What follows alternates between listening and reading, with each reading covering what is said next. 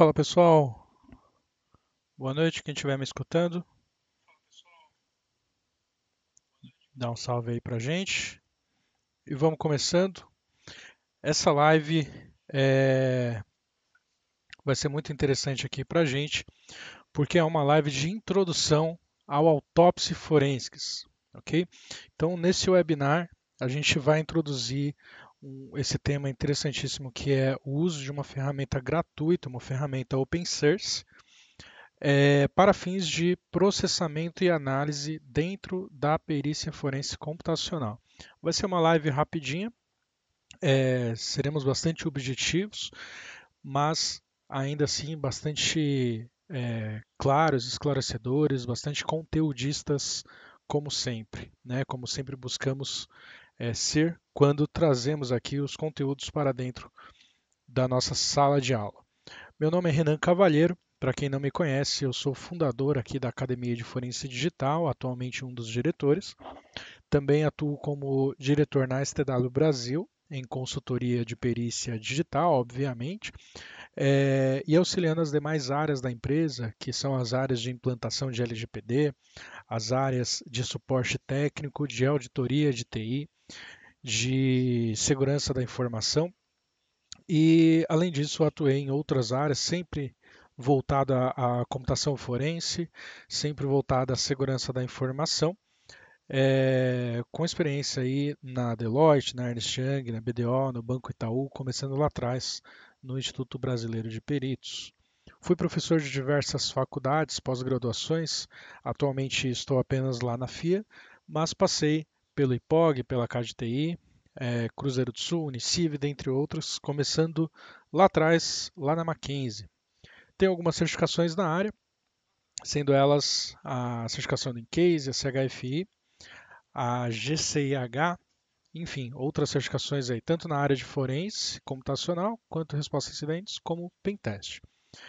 É, falando um pouquinho da Academia de Forense Digital, a gente nasceu em 2016 e atualmente temos, esse slide está até desatualizado, está ali com 16 treinamentos, hoje já temos mais de 20. É, os inscritos no nosso canal já, na verdade, não são mais 3.500 e já estamos ali alcançando a marca dos 5.000 inscritos e né, é, como meu grande amigo Wesley diria, se não estivesse de férias, nosso amigo Wesley é, já estaria aqui mandando mensagem e eu vou repetir é, o seu discurso. Se inscreva no nosso canal, deixa o sininho marcado para notificação dos nossos vídeos, das nossas postagens e já deixa um like aí nesse vídeo. Bom, por que Autopsy Forensics? Né? O Autopsy Forensics é um software open source muito poderoso, muito utilizado em todo o mundo. É, ser um profissional de computação forense exige que você conheça essa ferramenta, porque é uma ferramenta versátil, é uma ferramenta muito boa, poderosa, então não é algo corriqueiro, algo que você possa deixar passar de forma alguma. É uma ferramenta importante para mesmo para quem possui budgets altos, que conseguem comprar ferramentas caras, ainda assim é uma ferramenta importante, ok? É, bom, e um dos motivos que torna essa ferramenta muito poderosa é justamente o fato do pai dela, do desenvolvedor dela, ser esse carinha aí, o Brian Carrer, né? O Brian Carrer é simplesmente o desenvolvedor do SleuthKit. O SleuthKit é a ferramenta que fundamenta praticamente qualquer ferramenta open source que queira fazer alguma coisa em computação forense, ela vai utilizar a biblioteca do SleuthKit, não tem jeito.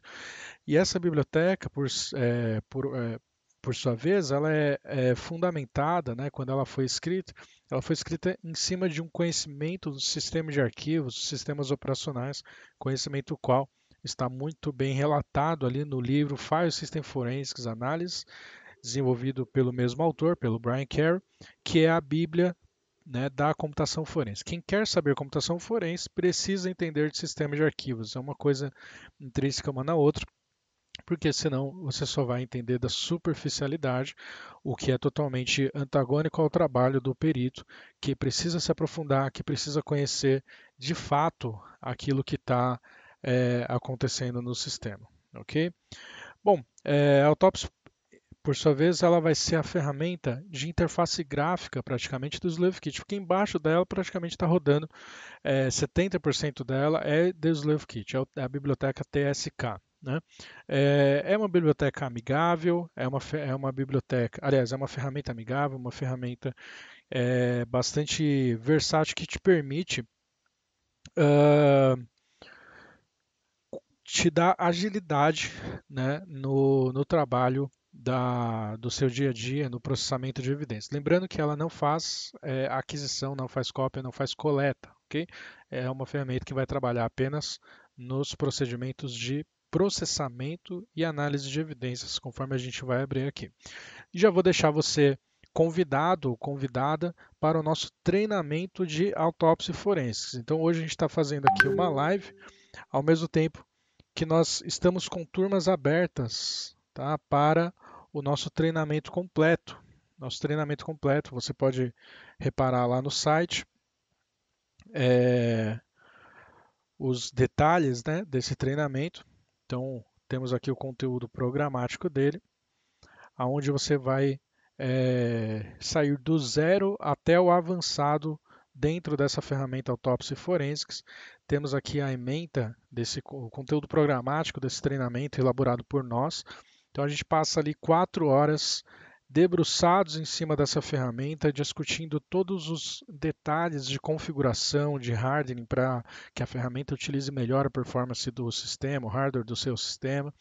É, discutimos cada módulo, cada possibilidade de uso dessa ferramenta, inclusive os defeitos também, para você ficar preparado em como lidar com essa ferramenta no seu dia a dia sem, é, sem se perder em alguns momentos ali. Às vezes você acaba exigindo muito tempo para conseguir aprender algumas coisas e aqui a gente está te passando em quatro horinhas um treinamento super intensivo. É, tudo que você precisa saber do Autopsy, desde a instalação até o nível avançado dessa ferramenta incrível que a gente vai falar um pouquinho mais nesta live. Então eu vou abrir aqui o meu Autopsy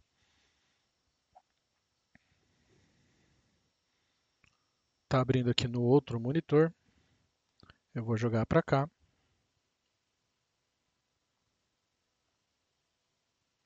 Ok? Então, nós vamos falar da versão 4.9.3, ok? Vamos falar da é, versão da Autopsy 4.19.3. Essa é a última versão atual lançada, né? Então, o nosso treinamento é, full, é, a gente vai tentar sempre realizar é, mais ou menos a cada três meses e tentar manter sempre atualizado com as últimas funcionalidades que forem lançadas. Né? Então, para começar, deixa eu ver se a minha webcam não está aqui em cima. Justamente, vou colocar ela aqui para o cantinho. Me avisem aí se estão conseguindo enxergar direito. Tá, se a tela está boa. Pessoal, a transmissão está boa, tranquilo?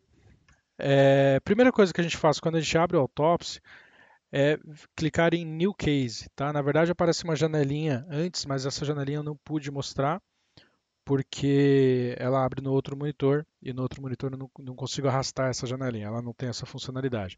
Mas é uma janela que basicamente é, tem a opção de você clicar em New Case, em Open Case ou Exit. Tá? Então eu fechei ela e vim aqui para o menu principal onde nós podemos criar um novo case. Então essa interface, é, a partir daqui você já percebe né, é, como essa ferramenta vai ser amigável. Ela tem poucos botões, o menu dela é bastante resumido em comparação a, a outras ferramentas, onde você se, chega a se perder dentro do menu. Né? Então, para a gente começar a brincar com a Autopsy, você clica aqui em New Case, vai dar um nome para o seu case, né? eu vou chamar aqui de Case Live, tá? É, esse, esse case vai ser aonde vai, é, vai ser o nome de uma pasta onde serão salvos todos os arquivos referentes ao seu, ao seu processamento. Então é interessante que você guarde esse case, que seria aqui o endereço do Base Directory, né? ou seja, o diretório base é onde esse projeto vai ser salvo. Que você deixe esse Base Directory em algum local seguro. Afinal, você pode perder muito tempo de trabalho se este local aqui de repente se perder ou se corromper ao longo do seu projeto. Então, desde já, é, vou comentar um, um, dos grandes problemas que muita gente é, fala quando se discute sobre autópsia, que é o, o fato de às vezes o autópsia demorar muito para processar, né? Então imagina uma pessoa que pega um HD ou, ou mais HDs de 500 GB, de 1 tera, né? Imagens desses HDs e fica ali uma semana, 10 dias processando, ou às vezes mais até, e não guarda adequadamente esse Base Directory, né, que é a pasta do projeto. Essa pessoa está colocando em risco ali muitas horas de trabalho, tanto horas máquina, né, ou seja, as horas de processamento do computador, horas nas quais você estava fazendo outra coisa enquanto a máquina trabalhava, e também horas que eventualmente você passou ali debruçado fazendo algumas análises, favoritando alguns arquivos, e se você perder esse Base Directory, você perde todo o seu projeto, seu case, e você vai ter que criar de novo. Então guarde isso em um local adequado, um local que é, de preferência esteja é, separado do seu sistema operacional, evitando é, contaminação, de preferência que seja um local de alta performance também, de repente um SSD, enfim. Uh, qual espaço esse Base Directory vai utilizar é, no seu case? Então a, a, literatura ela sempre recomenda a gente não só para autópsia, tá? Essa proporção, essa estatística que a gente vai falar serve para qualquer uso de ferramenta, seja Celebrite, seja em Case, seja qual ferramenta você estiver utilizando, você sempre deve reservar no mínimo Tá? Para esta pasta de processamento, no mínimo 50% do tamanho da imagem. Então, se você tem uma imagem de disco de 1 tera, é, você vai reservar no mínimo 500 GB de espaço para essa pasta do projeto desse case, ok? É, Renan, o HD era de 1 tera, mas quando eu fiz a imagem, eu fiz num formato chamado E01. Esse formato, Renan, ele comprime o tamanho da imagem e aí esse 1 tera se torna 500 GB. Qual é o tamanho é, que eu vou precisar reservar para esse caso? É 500 GB ou 250? Ou seja, eu penso no HD de 1 tera ou penso na imagem de 500 GB.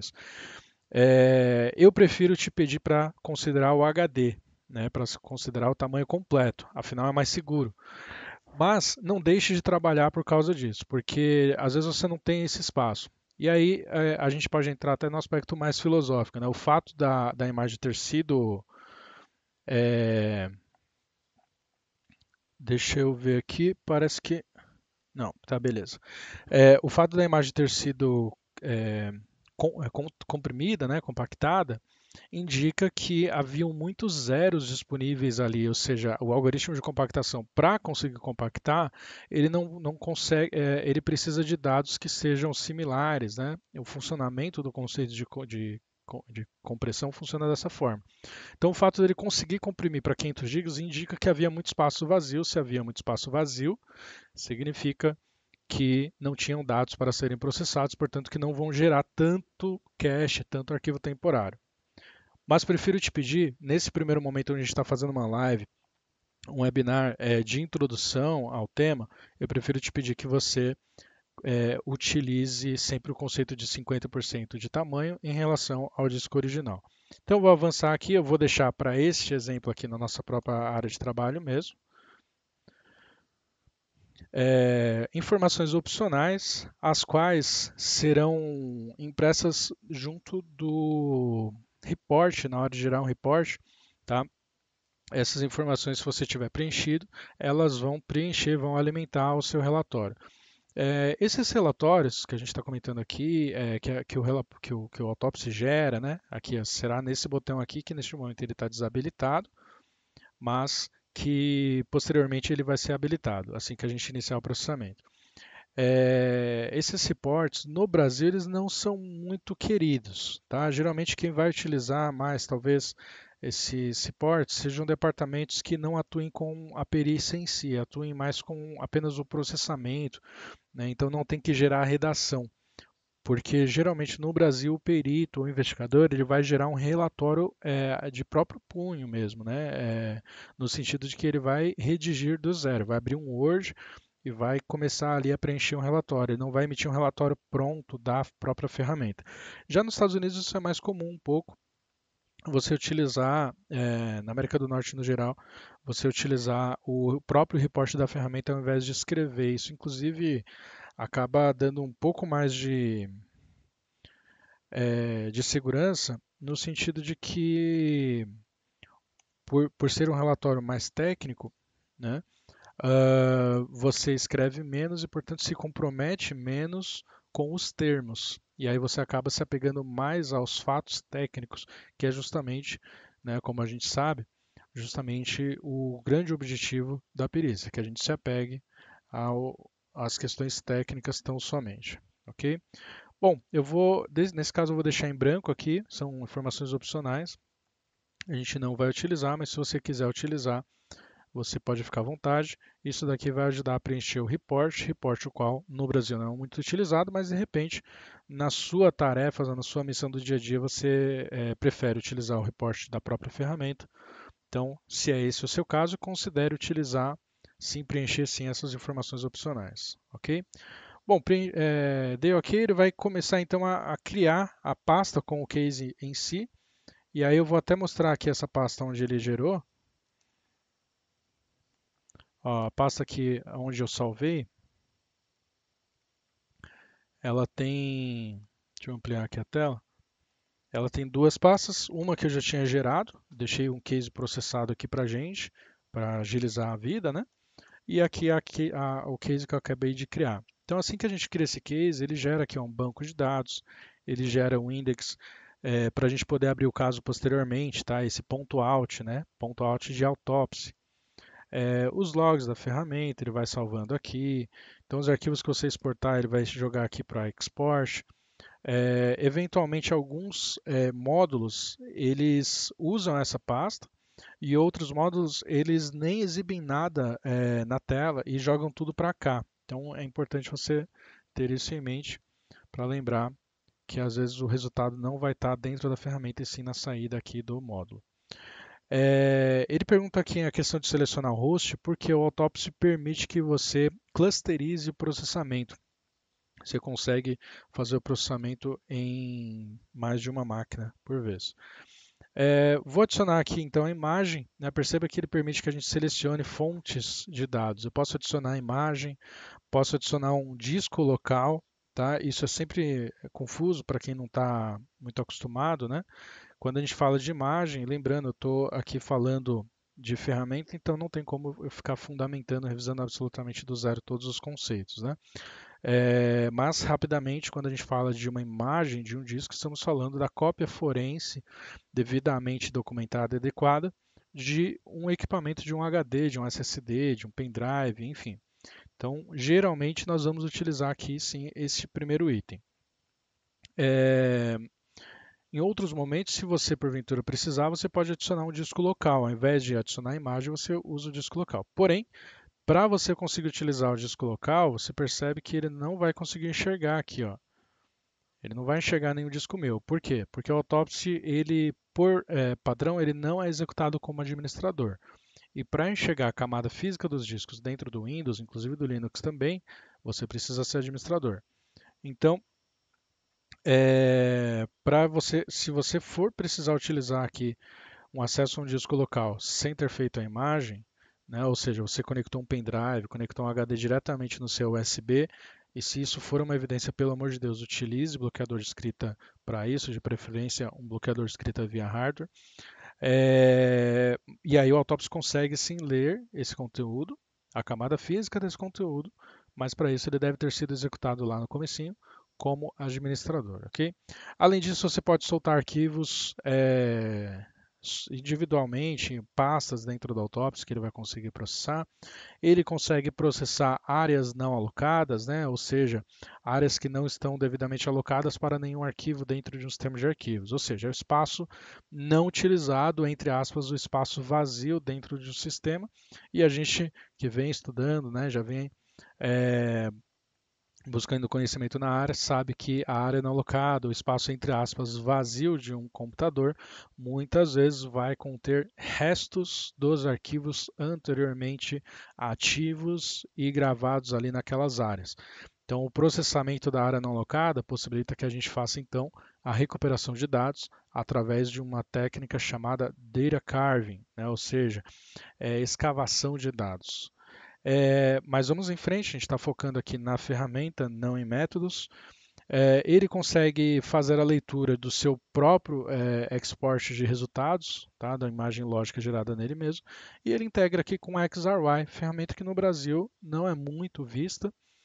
É, o XRY seria um concorrente do Celebrite, tá? Bom, a gente vai então aqui para fim de demonstração adicionar é, uma imagem de disco eu vou adicionar aqui a imagem do nosso estudo de caso Narcos. A gente tem a opção de mandar ele ignorar orphan files, o que é uma, um tremendo erro, porque justamente orphan files são também arquivos é, num processo de exclusão. Então, se você conseguir recuperá-los, certamente podem ser úteis para você, para sua investigação, para sua perícia. Vou clicar em avançar e aqui nós selecionaríamos os módulos que vamos utilizar.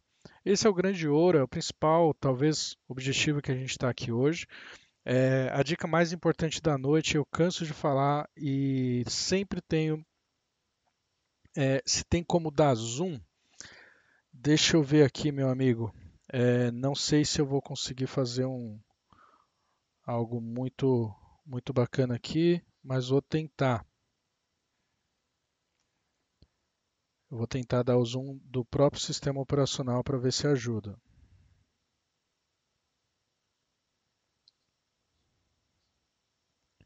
Mas como é o autópsia ele não ele não corresponde muito bem geralmente a esses zooms não.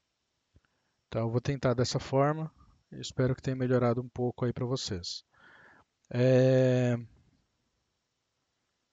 Deixa eu voltar aqui na telinha para eu ter o feedback.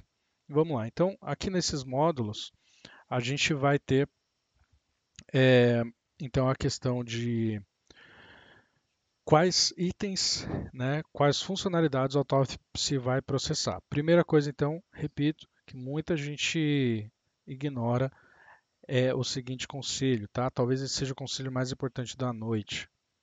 Não faça isso daqui, ó. Não seleciona um monte de módulo e manda processar, porque nem numa máquina pesada, numa máquina top, você não vai ter sucesso nesse processamento. Vai demorar 10, 12, 15 dias 20 dias processando, não vai acabar. Nesse período, o risco do, da sua máquina desligar, reiniciar é altíssimo, você vai perder todo o processo que você fez. E mais, assim, mesmo que você consiga reabrir, né? Por exemplo, ficou 10 dias processando sem finalizar. Aí reiniciou a máquina por qualquer razão, atualização do Windows, etc. Aí você abre o case e aí fala: "Ah, tem várias coisas preenchidas aqui, né? O processamento até que funcionou" mas não é um processamento de confiança, porque ele foi estopado, né? ele parou no meio do caminho. Então você não sabe o que, que faltou, o que não faltou, se fez completo ou não, e não é para isso que serve a perícia. A perícia não serve para dar dúvidas e sim certezas. Né? É... Bom, então, primeiro grande conselho é jamais processar todos ao mesmo tempo, ok? É... Segundo grande conselho, preste sempre muita atenção sobre em qual é, alvo será rodado, é, serão rodados os módulos. Né? Então aqui, ó, Run Jet Modules On, e aí ele te dá três itens aqui. Todos os arquivos e pastas e espaço não alocado. Tá? Ou todos os arquivos e pastas somente e não inclui o espaço não alocado. Isso daqui é a diferença entre recuperar arquivos, recuperar dados excluídos, recuperar dados do lixo, não estou falando da lixeira, porque a lixeira é só uma pasta, o conteúdo que está dentro da lixeira está ativo, não foi excluído. Essa é uma conversa para outro dia. Mas tudo que estiver na área não alocada, e o que é muita coisa, são coisas importantes, só será é, processado se você marcar essa primeira opção aqui, que é a que vem por padrão. Mas se um dia você trocar, ele vai começar sempre a, a deixar o padrão a sua última escolha, ok? Então, muita atenção. Se você está fazendo um caso completo, faça utilizando o incluindo o espaço não alocado, ok? Outra coisa que você pode fazer aqui é selecionar filtros, onde você pode rodar, por exemplo, os módulos que você quiser somente dentro de determinados tipos de arquivos, determinados é, por exemplo, rodar só em, em JPG, rodar só em zip, você tem como fazer alguns filtros ali. Geralmente a gente vai incluir espaço não locado. Quando não vamos? Quando, por exemplo, é uma situação onde o fato ocorreu na formatação anterior. Né? Então, por exemplo, às vezes isso ocorre muito dentro das empresas. É, ocorre uma fraude, o colaborador, o sócio, seja quem for o fornecedor, é demitido, é retirado dali, a máquina vai para dentro do departamento de tecnologia, onde a máquina é formatada. Após isso, é solicitado que a máquina seja preservada. Então você tem uma máquina que já foi formatada, né, e que uh, onde todo o interesse pericial investigativo está no conteúdo existente anteriormente. Né? Então, nesse tipo de situação, você só, só se interessa pelo espaço não alocado, você não se interessa pelos arquivos ativos nem pelas pastas, só pelo espaço não alocado. Porque nada que está ali ativo na formatação atual te interessa, tudo que te interessava estava na formatação anterior. Então, você vai focar totalmente nos dados excluídos, certo? É, o mesmo pode ocorrer ao contrário, né? É, de repente, você pega uma situação onde você quer agilidade, você não está preocupado, preocupada com espaço alocado, com recuperação de dados. Então, nesse caso, você de repente, para agilizar o seu processo, dar uma resposta mais ágil, é, você vai remover ali a opção do espaço alocado, fazendo com que os módulos do Autopsy sejam rodados todos é, somente nos arquivos ativos, ok? Bom, é, vamos falar então aqui sobre os tipos de módulos, tá? Passando brevemente aqui, então Recent Activities, ó, deixa o mouse ali em cima, ele te fala mais ou menos o que, que ele faz. O Recent Activity, então, vai pegar ali basicamente os itens recentes. Então, é, o que, que ele chama de User Activity? São os arquivos recentemente acessados, é, os quais quem estuda é, aprofundadamente, né, quem acompanha os nossos treinamentos, é, vai estudar o artefato objeto, né, lá realmente bit a bit, né? Então a ferramenta aqui ela faz tudo sozinha, mas quem realmente estuda sabe como ela faz. Então user activity seriam, por exemplo, os arquivos do tipo LNK, os arquivos de atalho gerados pelo próprio sistema, quando um usuário acessa um documento, então, quando o usuário acessa um documento, são gerados diversos atalhos para facilitar que esse usuário possa voltar a fazer esse acesso novamente, é, sem precisar navegar por todo o diretório para poder localizar o arquivo original, o arquivo é, salvo ali nos diversos diretórios do seu sistema de arquivos.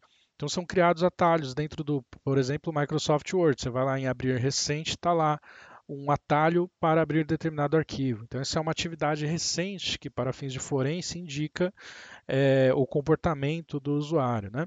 Uh, além disso, ele vai uh, trazer os, os, programas, os softwares né, recentemente utilizados através da leitura dos arquivos do tipo prefetch. Né? É, e assim por diante. É aqui que ele vai ler o histórico de internet, é, as chaves de registros também relacionadas à, utilização de softwares, à utilização, ao acesso de documentos, aos USBs conectados na máquina, né? grande objeto de, de investigação frequentemente.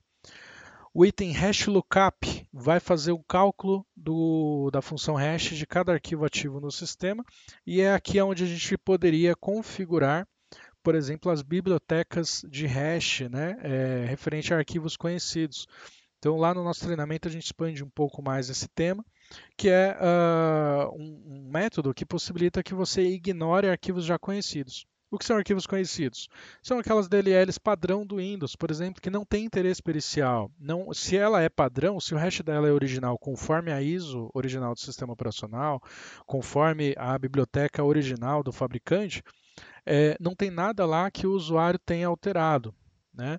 Porque se ele alterou o hash mudou e, portanto, não vai bater. Então, se o arquivo está íntegro conforme o fabricante, não tem para que você ficar processando todos esses módulos em cima desse arquivo. Afinal, ele é original e se é original, geralmente não vai ter interesse pericial. Então é aqui que a gente poderia configurar aqui em Global Settings a importação de um hash set, a, é, a importação de uma biblioteca de hashes né? Geralmente a gente indica a NSRL, que é a National Software Reference Library, é fabricada pelo NIST, que é o National Institute of Standard Technology norte-americano, é, que produz essa biblioteca de hash baseada em N softwares. Assim, são muitos softwares. Né? Para você ter uma ideia, é, o arquivo de texto da NSRL tá, da mediana ali, porque são várias, né? É, a NSRL referente a softwares modernos, ela tem aproximadamente 30 gigabytes de tamanho, de peso, sendo que ela no formato TXT, ou seja, 30 GB de texto puro. É muito hash. Tá? Então você importar essa biblioteca de hash economiza tempo de processamento, tempo também de análise, porque lá na frente você vai toda hora ficar se deparando com esses arquivos padrão, você vai fazer uma busca por palavra-chave, ele vai entrar numa DDL de dicionário, por exemplo, e vai ficar te dando resultados o tempo inteiro é, falso positivos, né? resultados que ficam ali sujando a sua análise. É importante utilizar o hash lookup. File Type Identification vai identificar o tipo de arquivo baseado na sua assinatura, tá? então ele faz uma leitura estrutural desse arquivo. Extension Mismatch Detector vai comparar o tipo do arquivo versus a sua extensão. Então, você sabe que se nós pegarmos um arquivo do tipo JPG e alterarmos a extensão dele para .doc, o Windows vai relacionar o Word como software para abrir esse arquivo, vai mudar o ícone dele, né? E isso faz para muitas pessoas é, com que esse arquivo passe desapercebido como se fosse um documento, sendo na verdade uma imagem, ou vice-versa, ou uma música, assim por diante. Tem, né? Não deixa de ser uma técnica até de esteganografia, né?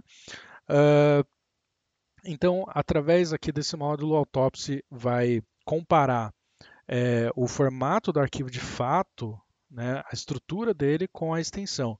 Sendo divergentes, ele vai te avisar, ele vai colocar ali classificadamente é, numa categoria para que você possa é, analisar com atenção. Embedded File Extractor, né? a priori, quando a gente fala de arquivos compostos, a gente logo pensa em zip, setzip, mas arquivos como doc, por exemplo, nem, nem precisa ser docx, porque docx é declaradamente um zip, mas é, mesmo os doc, né? porque dentro de um arquivo Word, dentro de um arquivo PowerPoint, Excel, você pode ter é, imagens, por exemplo, né? e essas imagens são de fato arquivos que estão é, embarcados lá dentro desse doc, né? desse XLS. Então, quando a gente fala de é, do, da questão de a gente extrair embed files, né, a gente está falando de pegar um Word e falar para o Autopsy, olha, entra dentro desse Word e se tiver outros arquivos lá como imagens, extrai esses arquivos e processe eles à parte. Né? Então você acaba sendo capaz de enxergar, por exemplo, dentro do, de um documento Word, uma imagem, você analisa essa imagem como uma biblioteca é, dentro da sua galeria de fotos. Picture Analyzer, um módulo recente, é um módulo que basicamente ele vai analisar os metadados das imagens. Né? Conforme a gente fala muitas vezes, o, as imagens é, fabricadas por câmeras fotográficas, né? e por câmera fotográfica eu estou me referindo não só a uma Canon, né, é, essas coisas. Estou me referindo a qualquer tipo de câmera fotográfica, incluindo o seu smartphone. É, quando você utiliza qualquer tipo de câmera fotográfica, o que inclui smartphone, tablet, etc., é, webcams, etc., ela vai, ser, vai gerar um arquivo no padrão da indústria chamado, um chamado formato EXIF, que vai embedar ali dentro dessas fotografias os metadados da câmera utilizada e do GPS, se houver, no caso dos smartphones, né? É, possibilitando que a partir da imagem, a partir da foto, nós aqui do outro lado, do lado da perícia, consigamos visualizar onde a foto foi tirada, por qual câmera, isso pode elucidar bastante questão importante. Keyword Search é, vai ser o módulo que vai possibilitar que a gente faça a indexação do conteúdo. É o módulo que permite que posteriormente você faça buscas por palavras-chave. E aqui é muito importante a gente dizer que, primeiro, você pode já buscar por padrões, o que pode facilitar depois a sua análise.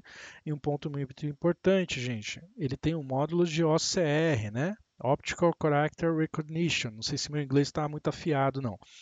Mas através desse módulo, então, se nós ativarmos essa opção, dentro das imagens que possuem texto, né, o Autopsy vai ler essa imagem, né, é, texto no formato de imagem. Então ele vai identificar pela imagem que há ali um, um, texto, uma palavra, e vai indexar também essa palavra, possibilitando que você faça uma busca por uma palavra-chave e essa busca te leve a um conteúdo que na verdade está dentro de uma foto, dentro de uma imagem. Isso é importante, por exemplo, no caso de documentos digitalizados. Então você pega um documento que foi fotografado, digitalizado, se você não ativar o OCR, você vai fazer uma busca por palavra-chave, a sua evidência, a sua prova está dentro daquele documento, mas você não vai enxergar, a menos que você tropece naquele documento e acabe lendo o conteúdo que está em formato imagem. Então, ativar o OCR é bem importante você pode, inclusive, configurar esse OCR aqui em menores detalhes para que ele seja mais assertivo de acordo com a sua necessidade. E-mail parser, é, bem claro, né? Ele vai parsear, vai processar e-mails. Então, se ele identificar um PST, ML, ele vai ler para você.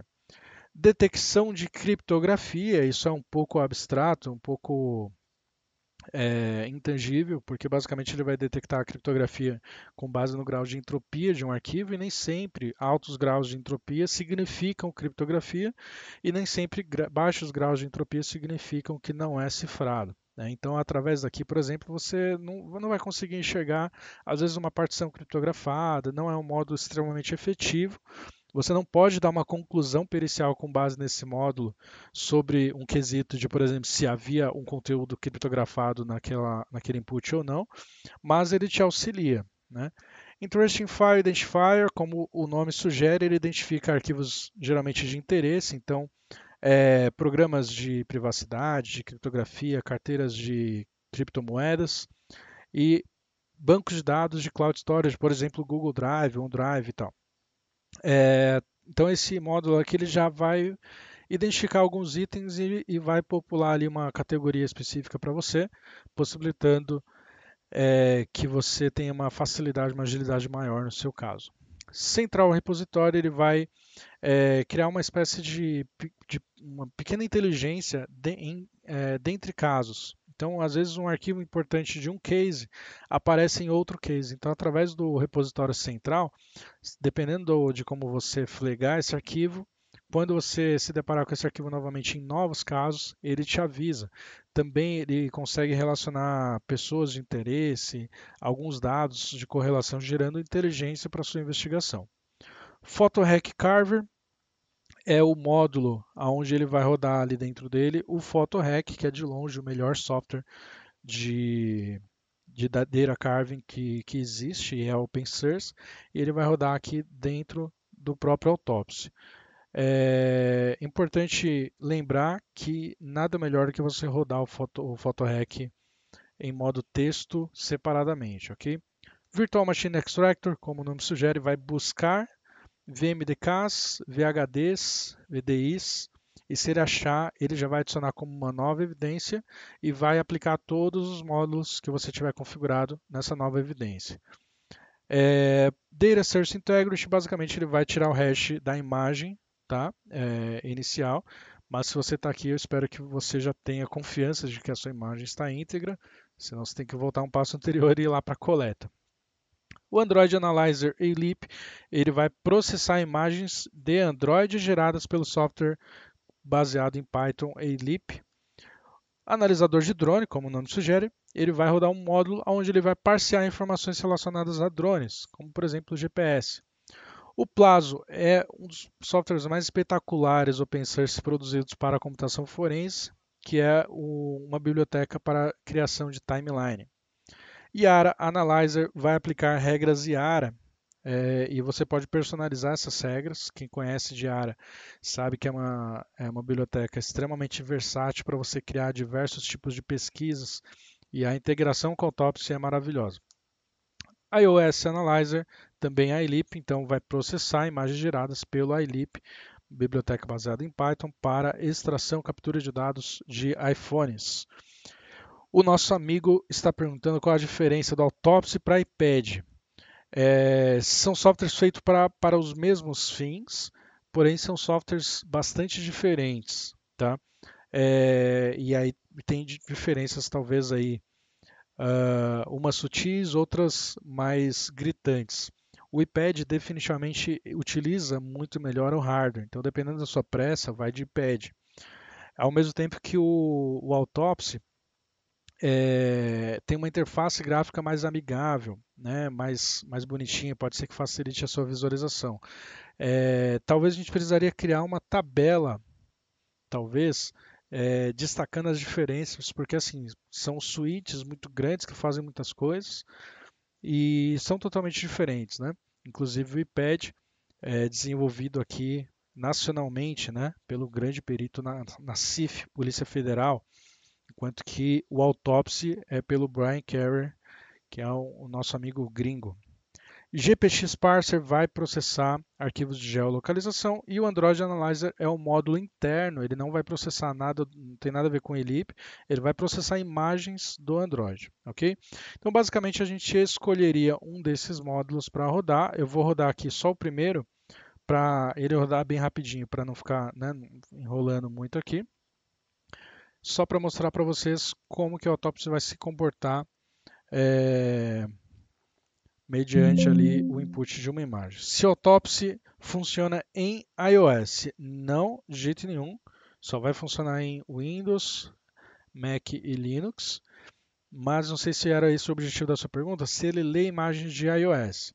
Ele lê desde que sejam imagens geradas pelo ELIP ou que sejam imagens é, no formato RAW. Né? Se é uma imagem crua, ele vai tentar interpretar o sistema de arquivos porém ele, os módulos dele, não tem nenhum módulo fora do módulo do ELIP é, que seja especializado em iOS. Então você não vai ter um processamento de artefato muito aprimorado ali.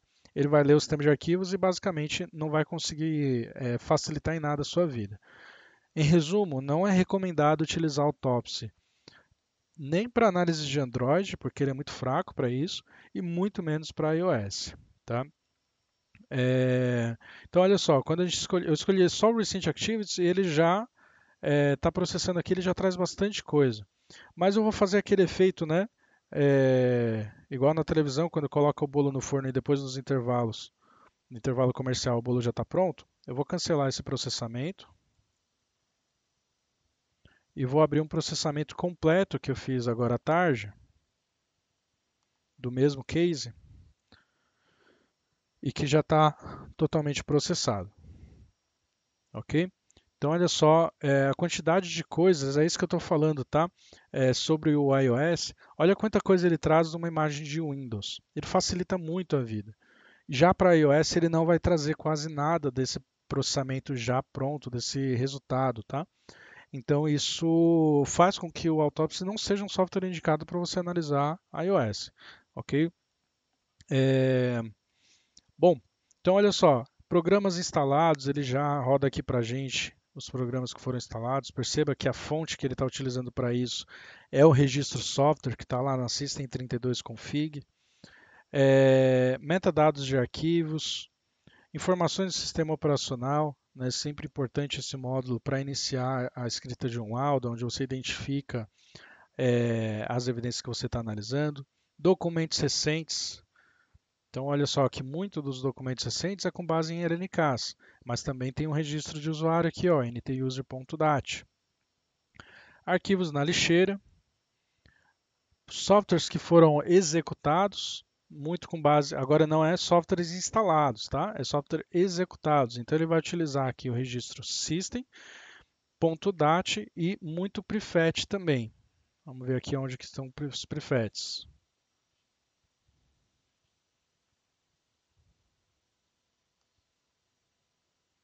Então aqui, ó, esses últimos arquivos aqui são arquivos do tipo prefets, lá na C Windows Prefet, um arquivo que é gerado toda vez que um software é executado.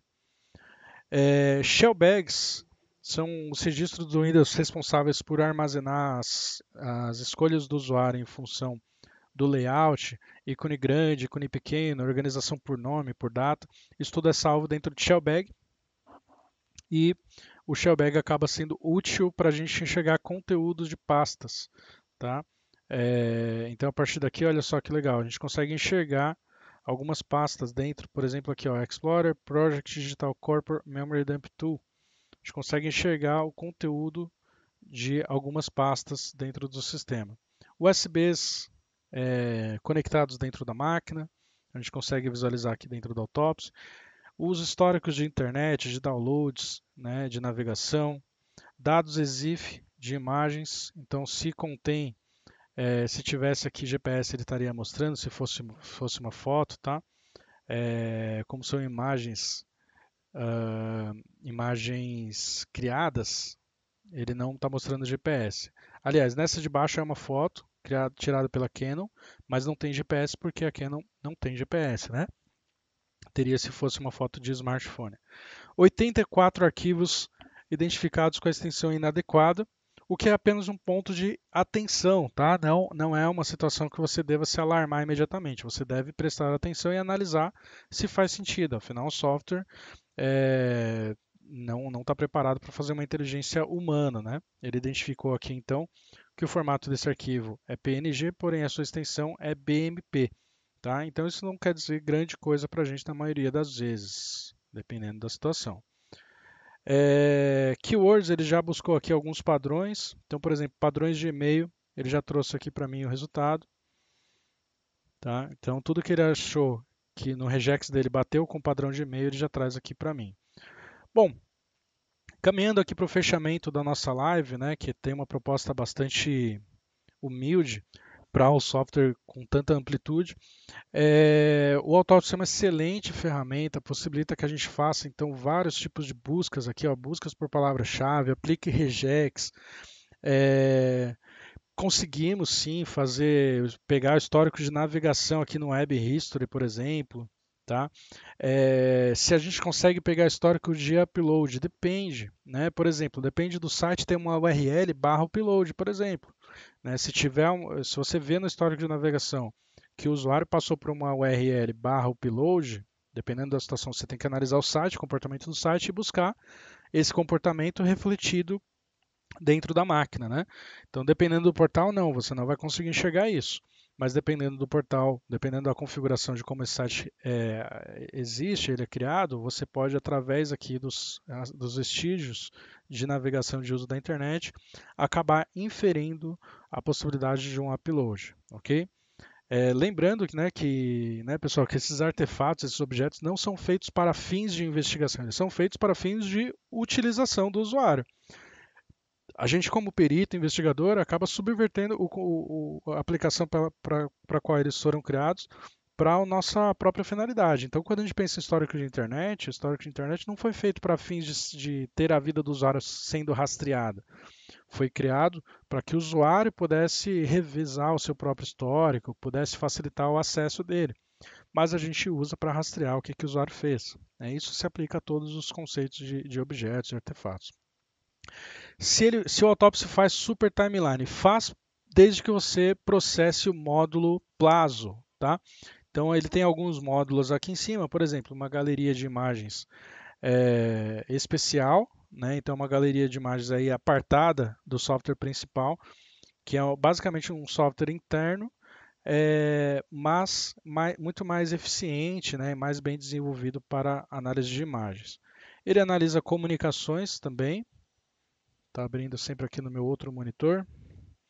Ele analisa comunicações, então se for um, por exemplo, se tiver é, WhatsApp, se tiver e-mails, ele vai jogar tudo aqui. É, geolocalização também, ele vai ler os ZIF e vai popular a geolocalização. E, por fim, a timeline. Se você tiver processado o plazo, ele vai preencher essa timeline de uma maneira muito mais rica e detalhada do que está aqui. A timeline padrão da autópsia sem o módulo plazo, ela vai exibir, obviamente, uma timeline baseada nos metadados padrão dos arquivos, ou seja, criação, modificação e último acesso. Ponto. Quando você processa o plazo, o plazo vai entrar dentro dos arquivos, analisar a estrutura deles e exportar para você carimbo de tempo. Então, por exemplo, um arquivo LNK. O arquivo LNK por si só, ele, como qualquer outro arquivo, tem data de criação, modificação e acesso. Essa timeline padrão da autópsia pega, mas dentro do LNK tem mais seis carimbos de tempo, que se o software souber processar a estrutura desse LNK, você vai ter muito mais informações. Né? É, e o Plazo consegue fazer esse processamento e entregar para a timeline do autópsia. Então, um LNK deixa de ter apenas três metadados de carimbo de tempo e passa a ter nove, porque tem os três padrão, mais 6 ali dentro do próprio LNK. Ok? Tornando a sua análise muito mais rica. Então, o, o Plaza vai fazer isso com log de evento do Windows, com prefetch, com um, um, punhado ali de. Mas são muitos é, artefatos que ele consegue processar dentro da estrutura e popular a timeline de maneira muito mais rica do que uma timeline padrão como essa que nós temos aqui, porque nesse caso eu não processei o plazo. Tá? E aí uh, você consegue fazer filtros aqui por tipos de arquivos para que a sua timeline é, te dê a flexibilidade que você precisa para tomar, a, fazer a sua investigação. Então, de repente, você só quer saber de atividade de web. Então, você vai lá, vai clicar aqui, ó, que você só quer analisar a atividade de web. Ok? E aí, fazendo isso, você vai clicar em aplicar e aí você vai ter uma timeline somente voltada ao uso de internet dentro desse sistema. É sensacional, ok? Bom, é, então basicamente é, é, isso que eu gostaria de mostrar para vocês aqui nessa introdução ao Autopsy. É uma ferramenta maravilhosa que exige aí que a gente passe um bom tempo ainda é, dedicado né, em cima dela para entender as suas minúcias, seus defeitos e as suas potencialidades. É, então eu deixo meu convite para você que quer se aprofundar no uso do Autopsy, venha com a gente para o treinamento completo, né, o, o nosso treinamento intensivo de Autopsy. Só entrar lá no site da Academia de Forense Digital, bem aqui no comecinho, ó, logo após o curso de fundamentos, a gente está recomendando que antes de computação forense o aluno faça o curso de autópsia e vai é, conseguir fazer o acesso completo aqui desse treinamento, ok? Esse treinamento ele vai ocorrer aqui dentro do Simpla, no dia 14 de julho, ok? Está extremamente barato, faço o convite para vocês, não percam esse treinamento maravilhoso que vai acontecer aqui na Academia de Forense Digital. Já é a segunda turma, a primeira foi sucesso total, só elogios. Teve uma enxurrada de certificados sendo postados lá no LinkedIn e eu espero vê-los é, lá com a gente também, ok? Então, pessoal, eu vou parando por aqui. É, já estamos batendo ali nosso horário. Eu queria agradecer a todos que participaram, é, alguns amigos ali no chat, né, alguns grandes amigos ali com a gente no chat, é, participando. Eu agradeço imensamente. É sempre um prazer imenso poder estar aqui com vocês. Na próxima live, espero já ter o nosso colega Wesley de volta para conseguir gerir aqui é, o, o, YouTube. É, faz muita falta, né? Uh, e aí a gente volta a ter as nossas lives mais, é, mais bem estruturadas. O nosso amigo está perguntando se serão mostrados cases. Exatamente, a gente trabalha com um case ali dentro do, do treinamento para a gente poder mostrar é, as funcionalidades, né, os potenciais da, do autópsia. Senão, é, se a gente não mostra, o que acontece? Fica muito abstrato. Né? Então a gente passa pelas, pela ferramenta, passa por tudo, enfim, é mais detalhado do que a gente falou hoje, é, e depois mostra tudo isso acontecendo junto dentro de um estudo de caso, né? um estudo de caso rápido, com foco em entender a ferramenta. Mas sim, a resposta é com certeza sim. Ok? Bom, pessoal, eu vou ficando por aqui, né? Vou correr para casa. Boa noite a todos. É, muito obrigado pela participação e espero vê-los mais vezes aqui no nosso canal no YouTube. Se inscreve no nosso canal, deixa o like aí no vídeo e compartilha aí nas suas redes sociais se você achar que esse conteúdo pode ser útil para outros profissionais também, ok? Um grande abraço a todos e até a próxima, pessoal.